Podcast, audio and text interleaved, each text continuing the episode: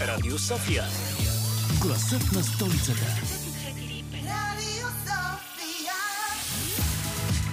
В добро настроение по Радио София започва късното шоу Как се промени журналистиката? Каква е нейната функция днес?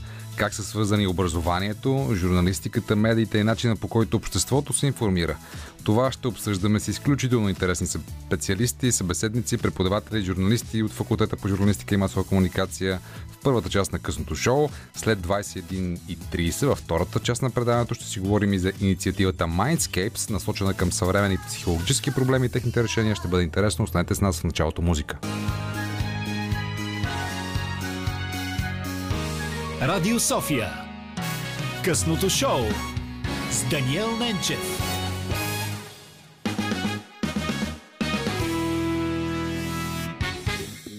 Изключително ми е приятно, че по повод 70 годишнината на образованието по журналистика в България мога да поговоря с едни от най-големите специалисти по тази материя. Това са доцент Жана Попова, доцент Вяра Ангелова, доцент Ралица Ковачева и Даниел Чипев, който е звезда, както разбрахме. Е както вие знаете, но не е доцент, а просто, просто журналист. И едно от знаковите лица, разбира се, на Българската национална телевизия, водещия на централната емисия по света и у нас. Но всички в това студио са, сме журналисти и сме свързани, разбира се, с факултета по журналистика и масова комуникация в Софийския университет. Какво е всъщност за вас тази годишнина? Сега, тъпо е тези теми да се поставят през годишнини, но можем да се поговорим за това как се промени въобще специалностите в факултета, как се промени журналистиката, как се промени образованието по, по медии, масова комуникация. Кой иска да започне? Жана.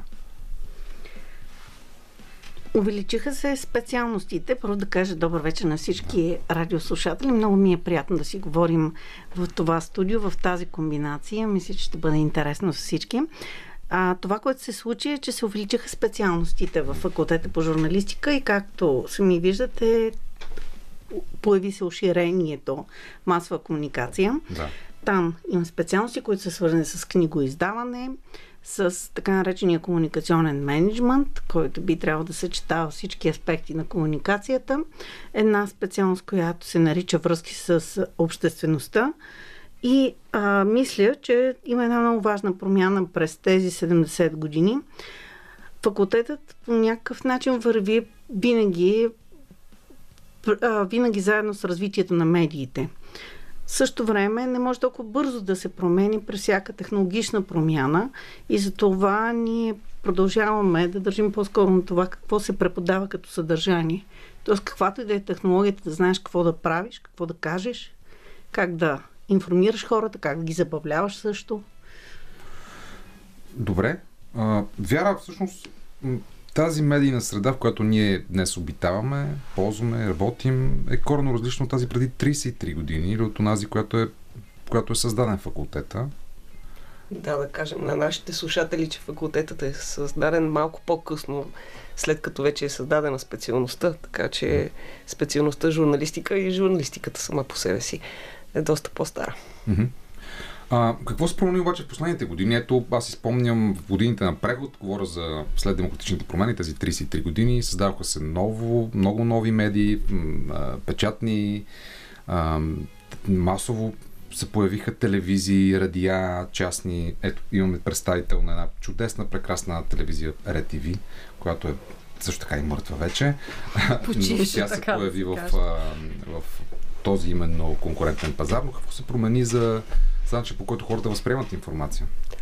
Ха, всичко се промени. Ако щете дори ако говорим, минем през образованието, за да стигнем до медиите, на времето конкуренцията да влезеш в факултета по журналистика е била огромна, а броя на студентите е бил много малък.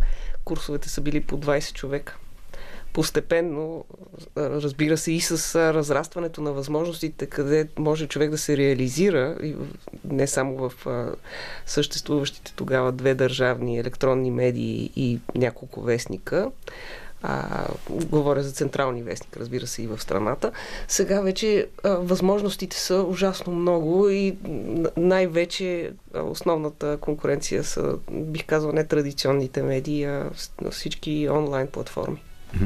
А бих добавил социалните мрежи, бих добавил и фалшивите новини, дезинформацията, всъщност конкуренцията на традиционните медии, всъщност са неща, които не са медии.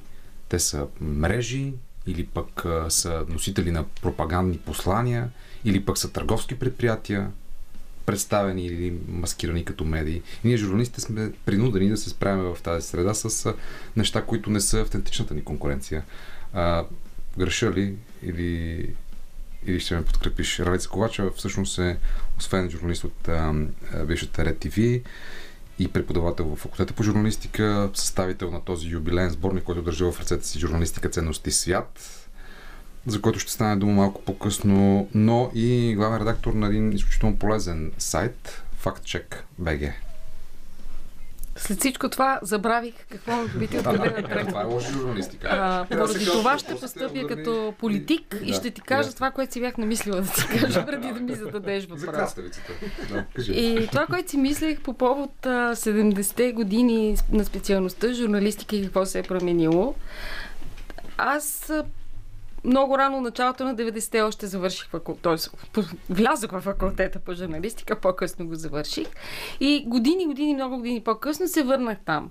И установих, че всъщност, за разлика от повечето хора, които може би съвсем автентично критикуват образованието по журналистика, аз съм научила едно нещо там и това е свързано с това, което и Жана каза, че е важно да знаеш какво правиш и как да го направиш и да мислиш а, технологичните средства, с които разполагаш, идват после, защото ти може да ги имаш, но може и да ги нямаш. Нали? Въпросът е, ако имаш ли си химикал или микрофон само, или стоиш на едно буре на площада, да имаш какво да кажеш и да го кажеш добре.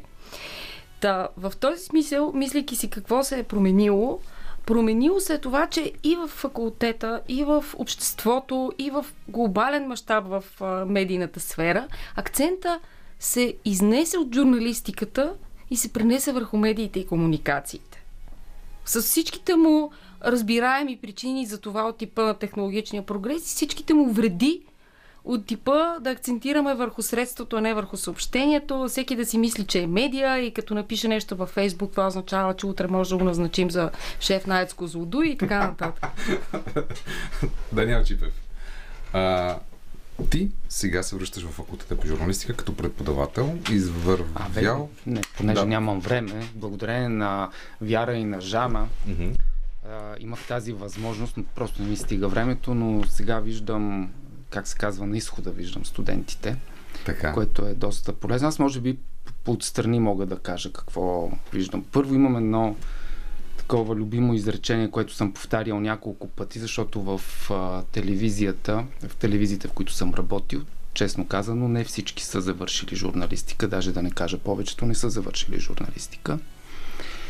И още когато са ме посрещнали, са ми казали, абе, това, че си завършил журналистика не е нали, голямо предимство.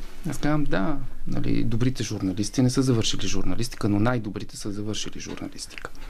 Защото факултета, без значение през кое десетилетие, ние така познаваме 90-те и сега, е задавал стандартите в професията. И смятам, че това е важното. Както казвате, технологиите и другите неща са допъл... допълнени. Важното е да се зададат стандартите.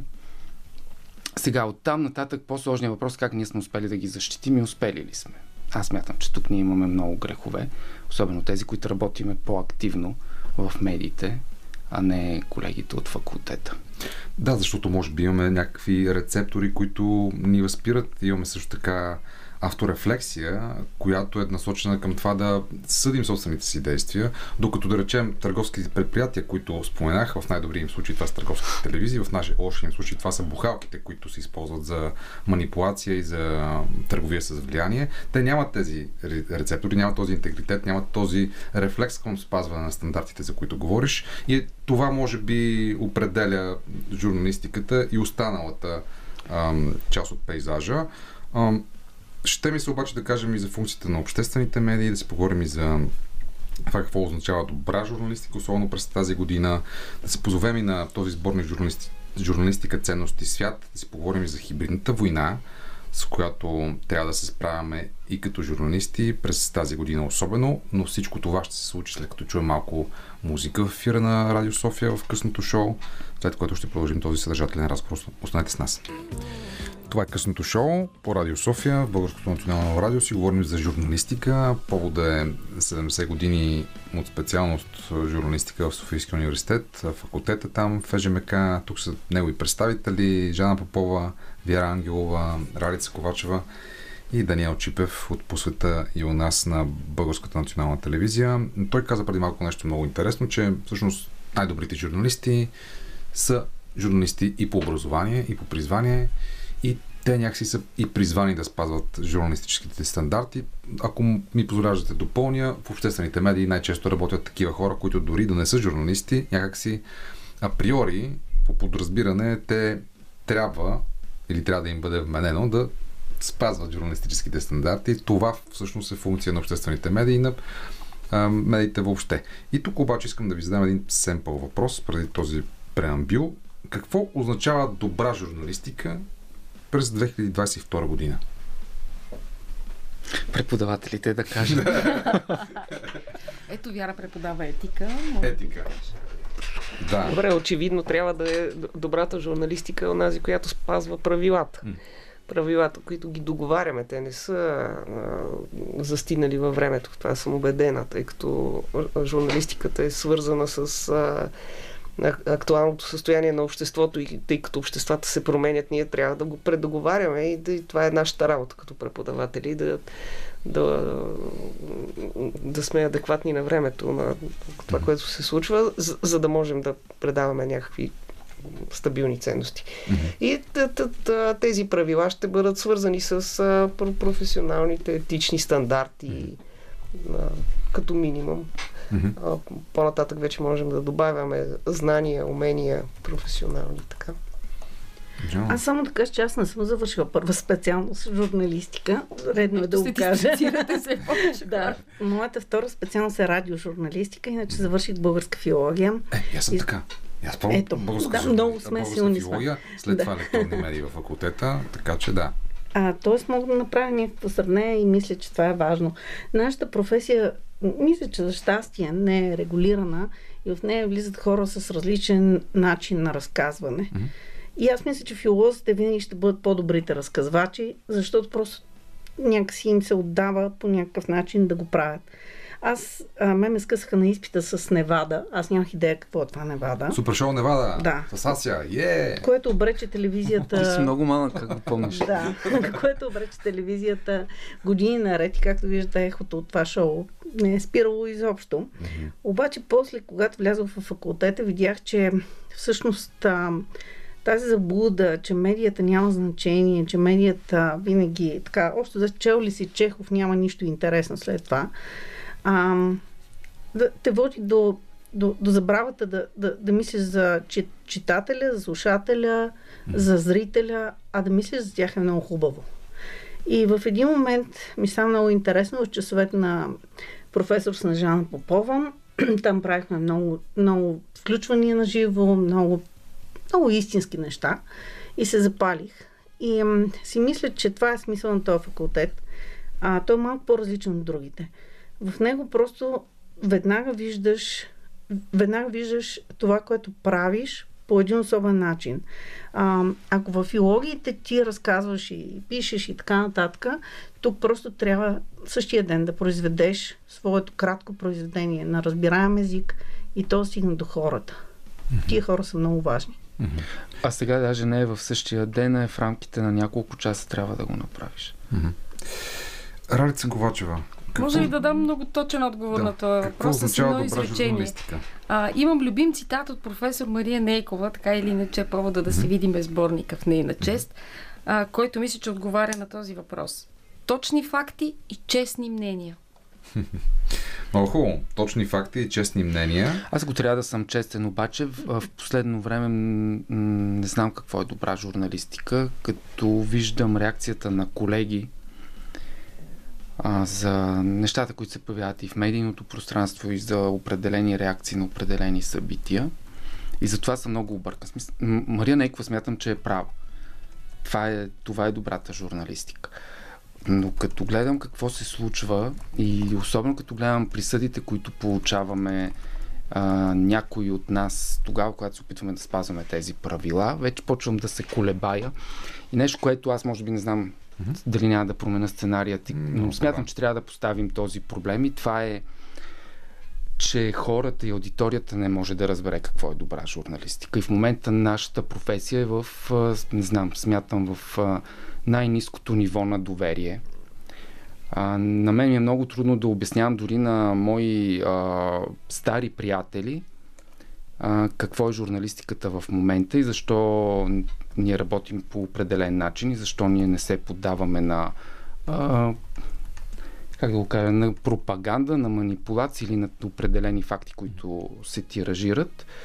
А, хората са много по-склонни да вярват в антиваксърство и да вярват, че Путин е прав, отколкото да отсяват факти, да проверяват информация. Те са по-склонни да смятат, че всички ние, журналистите, участваме в а, тотален заговор, заради който получаваме, разбира се, пари, за да мълчим и за да не казваме истината. И, и това го правят хора, които не са глупави. Нали? Това са хора, които са чели книги, които са завършили висше образование. Това прави нашата работа още по-трудна. Не можеш да ги убедиш.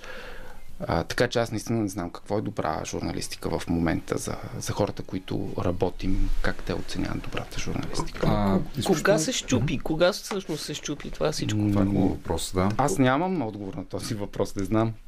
А, може би, отговора на един приятел, с когото разговарях на, на скоро. Той също е журналист. Той е един от създателите на списание Егоист, колкото издание на, на ръба между а, новия век и стария век, 97-ма, мисля, че се почна списание. Не си спомняме всички. Да, беше, излизаше около 2003-2004 и Вайло Ной Цветков казва публиката се качи на сцената. През социалните мрежи публиката, това за което говори Ралица Ковачева преди малко, всеки от публиката всеки си повярва, че може да бъде медия. По този начин и без това а, дефицита на вяра в а, институциите се, превър... се, се превърна в още по-голям проблем, който е дефицит на доверие въобще в авторитети. Ти да признаеш, че някой е по-умен, по, по-голям капацитет от теб, че има експертиза, която е публична, защитима, че се е образовал в факултета по, по журналистика, положил изключителни усилия за да стане журналист в националната телевизия да води новините по, по света и у нас. Защото аз мога да кажа за Даниел Чипев, че го познавам от малък. Просто сме приятели, роднини и просто го познават наистина от малък. И той, и той пътуваше. Да, аз те познавам от малък. ти, си кръстен, ти си кръстен на мен, защото нали, това е съвсем друга история. Въпреки съм по-малко от теб, това не го разказвам в ефир, извън ефир, но аз познавам този човек от както той създаваше като, като ученик, като студент, създаваше вестници, да речем. След това той завърши френска езикова гимназия, специализира се, учи в университета журналистика. През цялото време той беше журналист пред очите ми и е бил пример за мен, разбира се, по-големия ми батко Даниел. Но през цялото време той полагаше усилия да бъде журналист. И това е а, гледане на чуждестранни медии, четене на страшно много книги, подготовка да бъдеш адекватен на шанса си да бъдеш журналист в обществена медия. Кажи си заключението, че това, това усилие за мен е важно и трябва да бъде ясно, че такива хора трябва да бъдат авторитети. И когато социалните мрежи м- м- а, предоговарят тази цялата работа, имаме проблем. И тук е въпроса ми. Как ние да отстояваме в тази ситуация, когато нямаме вяра в авторитетите въобще, ценности на журналистиката, които пък да се връщат обратно към обществото и да помагат на хората да правят информирани избори за техния собствен живот. Ама не са само социалните медии. Днес прочетох, например, една публикация от Диляна Димитрова от площад Славейков, която а, е сложила едно провокативно, да. неистинско заглавие на публикацията си, само за да привлече вниманието и вътре да напише как тя лично е открила и написала първа не новината, но историята е разказала за това какво се случва в Народния театър, а, след което всички са взели този сюжет, защото е пикантен и интересен. Включително с нейните, тя си я разпознава текстовете, защото вътре е имало специфични езикови редакции, които тя разпознава. Без никой, не просто да се опади да я пита, а, да, нали, иска ли 5 лева за това, защото, нали, каквото и да говорят политиците, журналистите а, извършват труд и получават заплащане за това, нали, не защото са агенти или нещо друго. А, Та, не просто, нали, никой не, не е закупил от нея правата, образно казано, а дори не са споменали името и сайта И това не, е, не го прави Фейсбук. Това го правят десетки а, онлайн медии, такива копи-пейст сайтове, които от това се изхранват и включително, за съжаление, виждаме в нейния текст и реномирани марки, брандове медийни. Mm-hmm. Тоест, това е цялостна липса на, на култура в това отношение, на колегиалност, на етика, на правила, как работим в това отношение. Нали? В Америка, знаете, там цяла Америка знае, че репортера Хикс е открил историята, разследвал е, написал е, Но направил. това е резултат, копи-пейст журналистиката е резултат от бизнес модела, медийния бизнес модел в България. Това да направиш сайт с да. малко средства взимаш двама души, които наричаш редактори. Те копипействат. Те да. копипействат и така създават а, журналистика. Да, да, с това исках да кажа, че да. не, не, не са, са просто социалните медии. Отпреди социалните медии е проблема и то е, Точно. Даниел е прав този бизнес модел. А, да дам примери с а, малък скромен сюжет от а, моята камбанария от преди две седмици. Направих интервю с Венелин Петков, финалист в конкурса. Слушахме го. Да. Което интервю Поставих му заглавието Герб показваше натиск върху BTV, след което с хората от сайта сменихме заглавието, защото всъщност този акцент, който бях извадил, не беше точен цитат. Не беше точен цитат от казаното от Венелин Петков.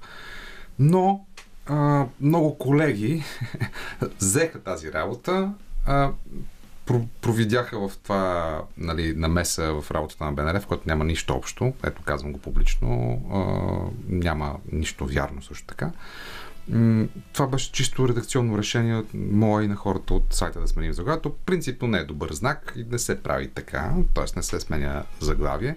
Но защо разказвам а, тази работа? Защото много от колегите журналисти точно това направиха. Препечатиха, пре, ретранслираха, мултиплицираха тази новина, без нито един от тях, ето сега ще го кажа за първи път, да ме пита всъщност защо сме го направили. И всъщност изградиха някакви сюжети, без никой да ми се обади и да ми каже защо, колега, това е станало. Да, между другото, това а, също е тенденция, която аз мога да кажа и от практиката, понеже едно от основните правила е да намериш засегнатата страна и да я попиташ какво мисли по да, да. въпроса, това вече не се прави категорично. Нали? Може а, да си копипейснеш Facebook статус, от това да създадеш новина без да провериш фактите, без да потърсиш от срещната страна. Не говоря за друга гледна точка, говоря за засегнатата страна. И така вече е създаден материал, който се мултиплицира. Тоест, тотално нарушаваме някакви правила. Аз пак казвам, според мен е виновен бизнес модел. Всеки е решил, че може да купува и да продава влияние в обществото, създавайки си медия. Mm-hmm. И, и не случайно, само едно изречение. А, не случайно а, БНТ и БНР може би генерират най-много съдържание и журналистика, защото и големите телевизии, каквото говорим големите, защото са медийни групи, защото те инвестират в журналисти. Ако си дадем сметка, в крайна сметка е това. И още няколко, два-три сайта, които определено инвестират в журналистика и това. Ето тук сега малко пък да си направя и реклама. Да, така и това интервю, което беше най-четеното, най-споделеното интервю, за седмицата с Бранин Петков е направено в БНР, за БНР, той го каза пред БНР и е направено от журналист от БНР, така че това е обективната реалност, просто за, да, за, за историята, да кажа. Аз, аз а, като ви слушам, се сетих, че едно време в а, журналистическия факултет ни учиха какво е журналистиката. Журналиста трябва да е с ръка на пулса на обществото. И сега наистина публиката излезе на сцената и се случи така, че обществото сложи ръка на пулса на журналистиката. Тя стана, обществото стана по-важно от журналистиката. И напълно съм съгласна с Чипев, че а, всъщност а, търговския модел е проблема. Но, но да не забравяме, че всъщност а, тези журналисти или тези хора, които работят в този тип а, бизнес модели, идват също от публиката. Те нямат а, системно Да. образование. Те са, а, те, те са плод на, на, на цялостното образование, ако щете и от средното училище, за съжаление. А, тоест, при нас се срещнаха отварянето на пазара и конкуренцията на медиите, което е нещо прекрасно. А, частните медии са необходими за да, да, да балансират Разбира нещата с технологичните промени и влизането на, на социалните мрежи. Всичкото това ние не бяхме готови ментално да, да, го, да го поемем а, на практика. Какви са полезните ходове на журналистиката обаче в тази ситуация? Аз искам само да кажа нещо. Мисля, че се промени още едно нещо. Няма го другия поглед към журналистиката, защото след 2000-та година изчезнаха монтажистите, изчезнаха звукорежисьорите в нашето общуване. Дори студията така се правят вече, че ние много рядко се виждаме с... Това е първият човек, който ти казва какво мисли за това, което ти правиш. А в а, телевизиите всичко става много по-лесно, много по-бързо се произвежда и се казва нещо, за да може ти да имаш време за рефлексия. И това за мен е изключително така пагубно, защото в училище, средното училище, за което говори Вяра, вие имате от интернет. Нали, аз не знам каква медийна грамотност се преподава там, но там медийният текст е от интернет. Едно интервю на Румен Леонидов, смисъл, например. От Да, да, интернет. източник всичко там е от- от, от от интернет. Да. Източник YouTube. Точно така. Няма Точно YouTube, интернет, няма YouTube, чак толкова Да. специфично. Затова има и такъв подкаст. Говори интернет. Така, така, да. А, след което има копи-пейст непрекъснато, т.е. авторството изчезва, още в училище. След което отиваш в медията и там, пак казвам, ти си сам с а, лентата си, защото ние сме почнали, май почти всички тук са на логовия монтаж. А, и в един момент ти си сам с а, това, което си снимал. Нямаш никой, който да ти каже, абе, това е много добре. изчезнаха медийните критици. Това Замениха също, ги да. в форумните умници, така да се Да. каже. Което И още нещо, което професионалната няма, критика я и няма. хрумна докато слушах Жана, и което е част от отговор на следващия въпрос, какви ходове имаме. Нещо, което драстично изчезна и ужасно липсва, на мен и липсва, аз съм сигурна, че не само на мен, е репортерстването. Ходенето по събития. Да. Отразяването на теми от живия живот, не от Фейсбук. Питането, звъненето по телефона на 100 човека да разбереш горе-долу какво се случва. То дадох за пример себе си Това- преди малко тази статия. Да. Това е нещо, което, което видимо липсва журналистиката. Няма репортажи в смисъла на истории. Аз като на трябва някаква история, обяснявам нали, на, на, на нашите студенти какво разбират американците под сторителинг, ми много ми е трудно, защото те търсят истории, които могат да бъдат разказани, нали? защото не може да правиш сторителинг в парламента. Има си за всичко. Това е ретранслиране Така. на това, кое, какво е казал. В този какво- смисъл, е ако, ние, ако, ако повече хора бъдат репортери, като не, репортер може да бъдеш и като международник, дори без да ходиш нали, на войната, като събереш от 100 кладенеца вода, нали, това си е тая работа по Точно събирането на фактите. Това, това нещо ужасно ми липсва. Това дава първо, нали, освен проверената информация, това е ясно. Това ти дава автоматично многото гледни точки, защото ти си събрал, питал, видял си от тук, от там, огледал си нещата. Това ти дава правото да, да разкажеш историята, да имаш мнение за нея и така нататък. Това е нещо, което някакси младите колеги а, не, не могат дори да осъзнаят в а, практиката, която имат а, в нюзрумите, нали? защото горе-долу е а, конвейер. Да, защото е трудоемко. То, Да. Няма време. Няма Да. време за това. А също така, този аспект на медийната среда, разбира се, повлиян от политиците, които в един момент спряха да отговарят на въпроси, започнаха абсолютно еднолинейно и, как се казва, едноканално да възпроизвеждат информация, къде от своя джип, къде от своят а, офис, но тета тет с жур- журналистите а, или на пресконференция и това в един момент беше проблематично и деградацията на този смисъл на медийната среда е опосредствена именно и от действията на политиците. Ако, да, Виж се, те, политиците не само в България, в цял свят и в Европа вече комуникират по този начин. Тук е през Фейсбук, защото е по-популярен, Запад е през Twitter и, Окей. и това е Но да по-удобната на за въпроси. тях а, а, комуникация. Важното е ние да, да задаваме въпроси.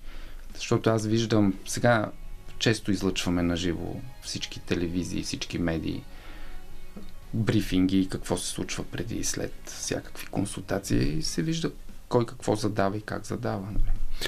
Защото въпросът не е да. да се направиш на интересен въпрос, е да добиеш информация. Точно така. Това казвам аз на моите колеги. Всъщност това е също за подмяна. Да. Излъчванията на живо с часове наред е подмяна на журналистиката, защото журналистиката е селекция, подбор, mm-hmm. да, да, да, да, да знаеш кого да питаш. Селекция и да зададеш въпроси, така? в това време. Така, и, да. и другото, което ние забрахме да смесваме всички тия езици на киното, на телевизията. Най-болното нещо в телевизията всъщност е визията. Там е статични кадри, някакви хора седят пред една табела на Министерски съвет и ми казват, че това е пряко включване. Някой друг път. Тук можем да спорим, ама да влизаме в теоретичните да, спорове. Да, да, интересно. Спорим, съгласен но, съм. А, но, за да. това, че излъчваме на живо, просто такава и а, средата, хората искат да, да стават преки свидетели на това, което се случва. Mm-hmm. А, това не изключва след това а, публицистичните предавания, новините и така нататък да правят това, за което вяра ти говориш. Ние сме посредници, да кажа, журналистите сме да, посредници. Ние... Искам да кажа, едното не трябва да го правим за сметка на другото. В смисъл да не, да. да не спрем да предаваме на живо, за, за да бъде само, за, за да правим само а, журналистиката. Могат нещата да се съчетават. Mm-hmm. Просто хората искат да го видят на живо и непосредствено. По този повод, унази вечер водих спор с колеги журналисти. Естествено, говорихме във Фейсбук, къде другата е нали, новата гора. А, по повод това, че аз публично разсъждавах, трябваше ли сега да има извънредна емисия за ракетите в Польша или не трябваше да има извънредна емисия. Защото за мен има два равносилно така сериозни аргумента и не мога да кажа еднозначно. От една страна, твърде малко се знае, твърде скоро е, какво ще кажем в тази емисия. От друга страна, вече толкова много неща се бяха появили, които никой не знае верни ли са или не, че пък ако имаме една 10-минутна емисия, в която само да кажем, ето това се знае, ако сте видели това не е верно, ако сте видели това не е потвърдено, ако... някак си да се внесе яснота. Може би в това има смисъл. Търи, водихме такъв а, а, дебат а, публично и а, един колега а, се намеси и каза, а, нали, на другия ден се намеси. Ето сега вече като знаете, че не е Путин, сигурно вече не искате извънредна емисия. Нали? Вече всички припознават някаква идеологическа такава причина. За, за съжаление, това. то а... седи идеологически причини във всички тези спорове. То, то има неизбежно е, нали, но, да. но, но пак казвам, аз дори нямах присъда, но наистина за, за мен в такива моменти са важни такъв тип решения, които са реално те са професионално етични. Това е също нещо, което поизчезна. Обсъждането и взимането на такива решение и то на ежедневна база, не в такива изваредни ситуации. Тогава се налагат нали, там. Да, аз мога да кажа, защото точно, да... точно мога да го кажа от позицията да. на човека, който трябва да вземе това, mm-hmm. това решение. Първо, това е изключително сложно. Ти, а, понеже се занимаваш с международна журналистика и знаеш, че това е изключително сложна ситуация, в която аз мога да го разкажа и смятам, че на аудиторията това ще е интересно. А, ние научаваме към 9 без 10, че има нещо такова, като първите източници са, от, са американски източници.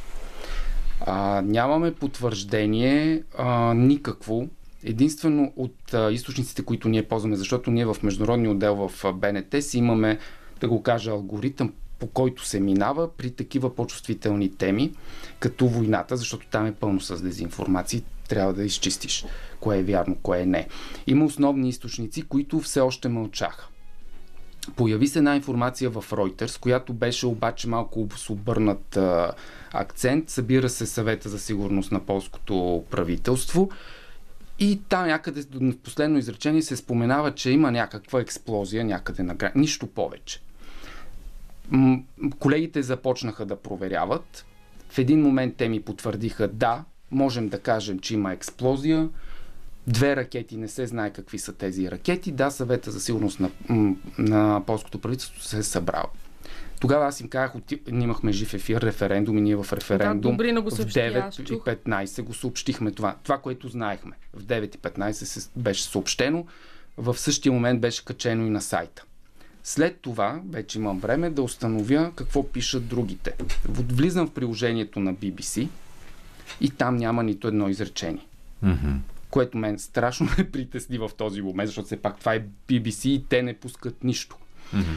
А, честно да кажа, леко се панирах, но слава богу започнаха да излизат информации от, от други места. След това го съобщихме още няколко пъти в референдум, мисля до края на предаването, каквото имахме като апдейт. Затова ние не направихме извънредна емисия, защото нямахме достатъчно информация, на която можем да, да стъпим. Това беше изключително а, сложна ситуация да се събере информация без да се правят спекулации, защото аз видях, че някои от колегите започнаха да правят и доста спекулации, което, не знам, може би сме били твърде предпазливи, защото пускането на информация, която вече засяга една а, натовска държава, въвлича, знаем, как, НАТО във война и това оттам нататък следват вече какви ли не изводи, които може да се окажат прибързани. Mm-hmm. Може би твърде прибърз... твърде предпазливата реакция да е и проблемна, но аз се опитвам да обясна моята логика при взимането на тези решения. Вече, когато станаха ясни детайлите, въпреки че там също е доста беше сложно да се установят някои. А... За съжаление, ние се базираме на заключения и на изказвания на политици. Дори нашия репортер, който отиде на място, той нямаше достъп до, пуснаха, да, да. до това, защото това е целта. Нали? това е също наш принцип. Да се опитаме, ако имаме възможност, да изпратим наш репортер на места, където на място, на което той може да има непосредствени впечатления, за да не използваме други източници. В случай обаче той не успя да, да види повече. Така, Но че... на другия ден имах лекции и питах студентите колко от вас разбраха с нощи за този инцидент. Да. А, бяха разбрали от група, бяха дошли някъде, може би 17-18 души, бяха разбрали двама че е имал някаква сучка. И двамата бяха разбрали от някакви интернет сайтове, които да. аз дори не мога да назова като, в смисъл, тотално рандъм, не знам как са попаднали на тях. Тоест, това, за което говорим, този кликбейт модел се е възползвал много бързо от темата, нали, да хване хората. Какво им е съобщил, идея си нямам.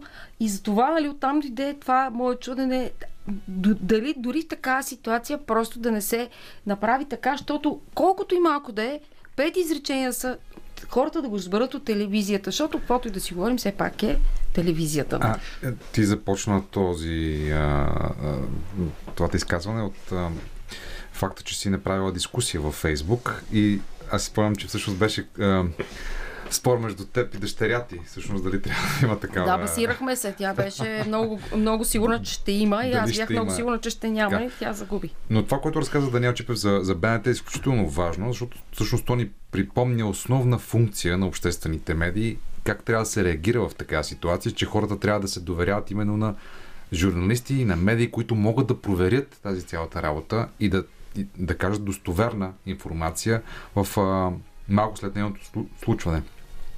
Другия проблем обаче е, че всъщност младите хора, колкото разбирам и младите студенти по журналистика, не се информират от обществените медии, когато има такава ситуация, всъщност разбират за тези неща от а, неясни източници в Най-вероятно фида във Фейсбук показва нещо. Да, и тази, тази пропаст трябва да бъде запълнена по някакъв начин. Как? Ще обсъдим след малко, след като чуем музика, понеже Жана Попова каза, че са изключително важни и звукорежисьорите, тон режисьорите, хората да. от екипа. Ето аз мога да кажа, че нашия човек тук, Любен Ковачев, много често дава обратна връзка за това, което се случва и това е изключително ценно.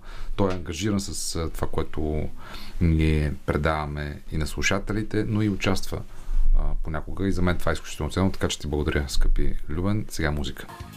А, да, къмпинг телевизия. Това се роди в промеждутъка между двете говорения в късното шоу по Радио София, което днес обсъждаме журналистиката в контекста и на 70 годишната на факултета по журналистика и масова комуникация. Но ето Любен Ковачев, нашият тон режисьор, капитан на звука, въведе този термин инфлация, което е нещо като инфлация на информацията в ерата на инфлуенсърите. и сега по време на инфлация, европейска и световна, как всъщност да запазим ценността на истинската, проверената, фактологичната, почтената, правдивата информация? Ако искате аз да кажа само нещо, освен всичко друго, мисля, че е важно да се, да се, да се учи историята на медиите. Mm-hmm. И затова се радвам, че през изминалия месец в нашия факултет беше представена книгата на Вяра Ангелова социалистическото българско радио Точно така. 1944-1989. Казвам го само, защото аз съм и редактора, не че тя е тук в студиото. Да. Да. А, да, мисля, че е важна тази книга, защото всъщност много от историите, които днес виждаме, въпреки, че не е имало социални мрежи, са се случвали. И е важно да ги четем а, през а, знанието как всъщност да се справяме. Mm-hmm. Или пък, да, за да осъзнаем, че никой няма да се справим с политическия натиск, с економическия натиск, ако щете след това, след 90-та година, с всички от тези форми на зависимост, които се родиха. Mm-hmm. Всичко това всъщност тръгва именно през тази история и тя е много интересна тази книга, мисля, че е важно. Иначе, а по отношение на журналистиката, аз все пак си я защитавам и мисля, че е важно да, да продължи да съществува. Аз съм най-големият фен на социалните мрежи. Аз ги обожавам. Мисля, че социалните мрежи носят им нещо много важно. Там може да кажеш всичко това, което не можеш да кажеш в, в а, медията. Обаче големият проблем пак е същия. Какво имаш да кажеш? Mm-hmm. Това е изключително важно. А, и така, допълнете или Пак ще се хвана за думите на Жана по повод а, книгата на Вяра и това как а, някакви неща са се случвали преди и сега. Има една популярна фраза, не знам дори с какъв статут е, а, че в България има много качествени журналисти, но няма качествена журналистика. И това е нещо, което от това време още се вижда, когато независимо от системата, от, от контрола, от пропагандата, от каквото там щеш, е имало индивидуалности, които са намирали начин да бъдат себе си, да се съпротивляват. Да, може би не е кой знае колко революционно, но все пак. Сега е същото. Това продължава нали, да бъде. И може би просто едно от нещата, които не сме се научили правейки този вече повече от 30 годишен преход, е нали, как да бъдем не просто общество, да бъдем общност. Нали, ние затова имаме отделни журналисти, ама нямаме журналистика, имаме а, така са кооператори, ама нямаме общност, нали, която да си чисти около блока. Всичко е на този хал. Mm-hmm. А, добре, а, в такъв случай, ако нямате какво да добавите към а, този въпрос, а, аз ще ви предложа да обсъдим и други две книги, понеже Жана Попова каза за книгата на Вяра Ангелова, Социалистическото радио. Аз ще се позова на една книга на Жана Попова. Тя е съставител, заедно с Нежана Попова, която се казва Въпрос за справедливостта. Съдените журналисти в България. Това е сборник с интервюта, статии, коментари. И просто да започнем тази тема, защото това как въобще работи журналистиката в България е въпрос на това доколко се позволява на журналистите да си вършат работата. Що аз си спомням за изключително неприятни случаи с, с мои колеги журналисти, които са разследващи журналисти, върху които имаше нападения, пареха им колите, преследваха ги, унижаваха ги, какво ли не.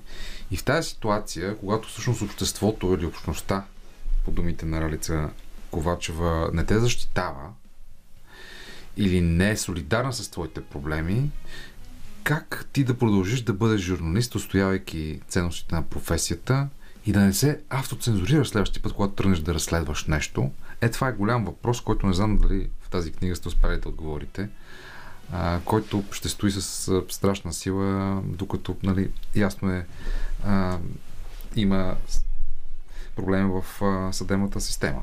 Но някакси задавам въпроси по отношение на цялото общество. Да, ние, когато започнахме да правим този сборник с интервюта с съдени журналисти, първо да кажа, че го направихме с студенти и докторанти в факултета по журналистика и смятам, че това е една от хубавите общности, например, които можем да посочим, когато преподаватели, студенти и докторанти са заедно. Това е най-хубавата общност. А, си задавахме много от тези въпроси. юристите имат един такъв термин възпиращ ефект. Тоест, когато ти си заплашен със съдебно дело, когато трябва сутрин да отидеш не на работа, в съда, това разбира се, ти, ти, ти казва по различен начин какво, как, какви да бъдат твоите следващи стъпки, най-малкото. Част от журналистите са издаващи сами своите издания. Други са от регионални медии. И особено в регионалните медии, където градът по някакъв начин те познава и ти си човек, който трябва да продължи да работи в този град. А, този натиск от общините, натиск от фирмите е изключително така силен. Има журналист, например, който разказва за едно дело, заведено от а, човек, само заради това, че е написал табелата овчар. Нали, това е написана табелата на четворките се четат като чъта. Това е игра на думи, т.е. ирония. Четворките в табелата на неговата кола, номера, не табелата, номера на неговата кола, са прочетени ОВ и четири четворки АР. Нещо такова. И, и изведнъж този човек почва да получава призовки за съдебно дело заради снимка, в която се вижда и той си е по някакъв начин си е играл, нали, игра на думи е това. Да. А, има дела, които са за изключително така важния въпрос как да бъде търсена историческата истина. Например, на Юлиана Методиева. М. Това е така доста сложно дело, в което още заето а, ситуацията винаги в делата е така, знаеш, че си прав, знаеш, че няма как да загубиш това дело. И въпреки всичко те разказват как винаги до последно съмняват, че нещо ще се пречупи, че нещо няма да бъде точно така, както се, са го намислили а, и че няма да могат да продължат да работят и да пишат. Затова си мисля, че беше важен този сборник, който направихме с професор Снежана Попова, за да, а, за да запомняме, например, кои са тези теми, по които няма развитие. Да речем КТБ е една такава тема. А, случващото се с някои от фондовете, асоциациите, агенциите и така нататък, които ние ще забравим скоро, са такива случаи. А случаите с една от банките, да речем Иван Бакалов, разследва една такава банка, това е много сложно дело. Той има а, много повдигнати всъщност дела срещу него за много високи суми.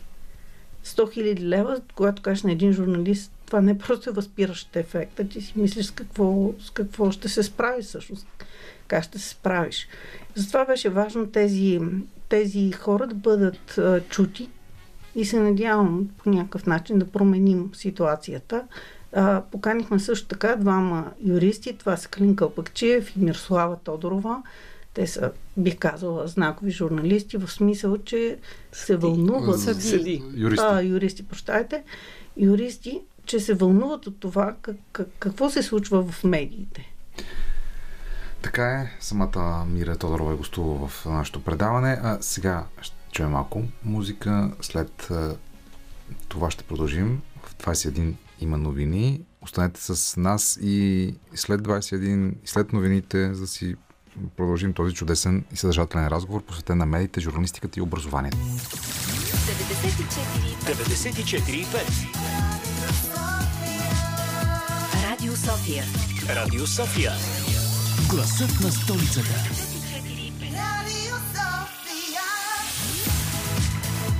Късното шоу по Радио София и в този час ще продължим изключително интересния разговор за медиите, журналистиката, информацията, дезинформацията и образованието в факултета по журналистика с изключително интересни събеседници.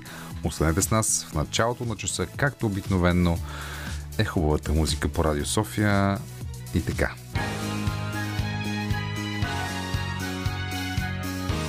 Радио София. Късното шоу с Даниел Ненчев.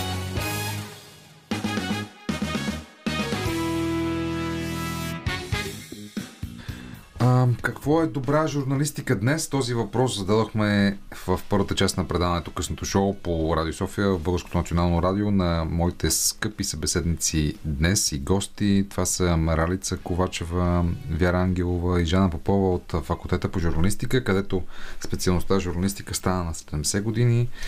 И това е повода за срещата ни. С нас и Даниел Чипев, водещия на по света и у нас по Българската национална телевизия, журналист, също възпитаник на факултета. Сега там той пък а, препитва хората, които искат да се дипломират в факултета по журналистика. Кои са най-важните умения според вас, които младите журналисти трябва да освояват в свят като този?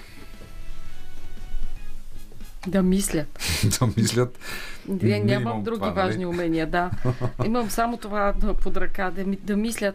А, и ще дам пример. Напоследък много често водя разговор с моите студенти на тема Ох, какво е плурализъм в медиите, какво са гледни точки и така нататък. И се оказва, че включително млади колеги, които вече работят и са по редакциите, а, никога не са се замисляли сериозно, а че пък как става това да решим кои са гледните точки по въпроса, който обсъждам.